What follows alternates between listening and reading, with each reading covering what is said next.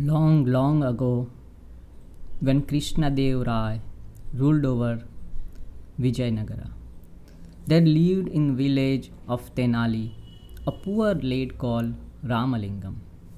His father was dead, and yet the dead litter for his mother.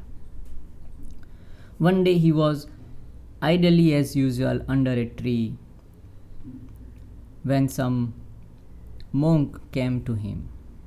Hey, young man, aren't you ashamed of yourself? Wasting your time here while all the others are busy in the field. Why aren't you at work too? Ramana says, I would love to work, sir, but I can't. My health is poor. And we know it was a lie, but Sadhu believed him. He felt sorry for this youth.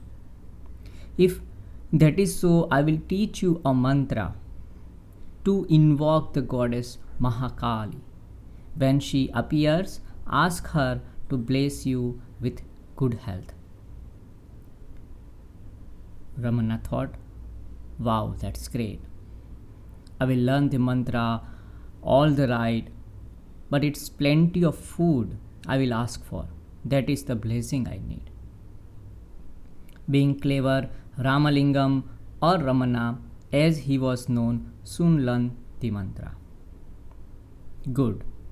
Now go to temple tonight, sit before the idol and repeat the mantra hundred thousand times. Goddess will then appear. As you say, sir. That night, muttering the mantra to himself, Ramana ran to the temple. He closed the door and began repeating the mantra over and over. After he had done so for the hundred thousand time, realizations happening. I am pleased. I want to bless you. Mahakali appeared. It was the goddess. The moment Raman saw her, a funny thought occurred to him and he began to laugh. The goddess was furious at this inreverence attitude of Ramana. Impertinent boy, how dare you? Stop that laughter.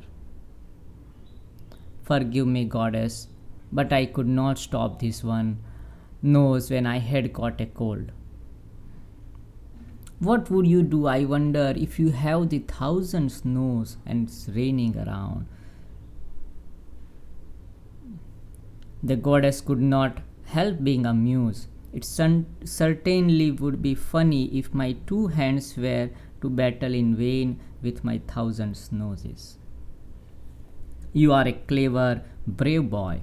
You deserve my blessings. May you always succeed in making people laugh. You, Vikata Kavi. Haha, you couldn't have done better, O goddess. Vikata Kavi read the same both way. A palindrome. You couldn't have done better. Thank you. While this boon will make others happy, how does it benefit me? He is fearless, outspoken boy. I liked him. I will offer him one of my two most coveted boons. What you say is true, my boy, so I offer you another boon. This golden cup contains the sweet milk of learning, and this diamond studded one the sour curd of wealth. One of them shall be yours. Now you choose. He's thinking I should have both, but not sure how. Why is the gift of wealth offered in the form of curds because wealth is seldom attained by pleasant means. Raman was quiet for a moment and then said, Oh goddess, how can I choose without first tasting both? That's true. Without thinking, the goddess held out the cups. Before she knew what was going to happen, Ramana gulped down the content of both cups. Too late, the goddess realized she had been tricked. She was furious again, but Ramana bowed humbly before her. O goddess, forgive me, as you know, the one without the other would be useless to me. I had to have both. By then, the goddess had calmed down and she did not find it difficult to forgive him. But now that you have both gifts, you shall be witty and wealthy, but your prosperity will also bring you jealousy of the enemies. Quite pleased with himself, Ramana turned homewards. I went to ask her both, but returned with her most precious boons. I'm feeling so lucky. Thank you, God. Thank you, Goddess.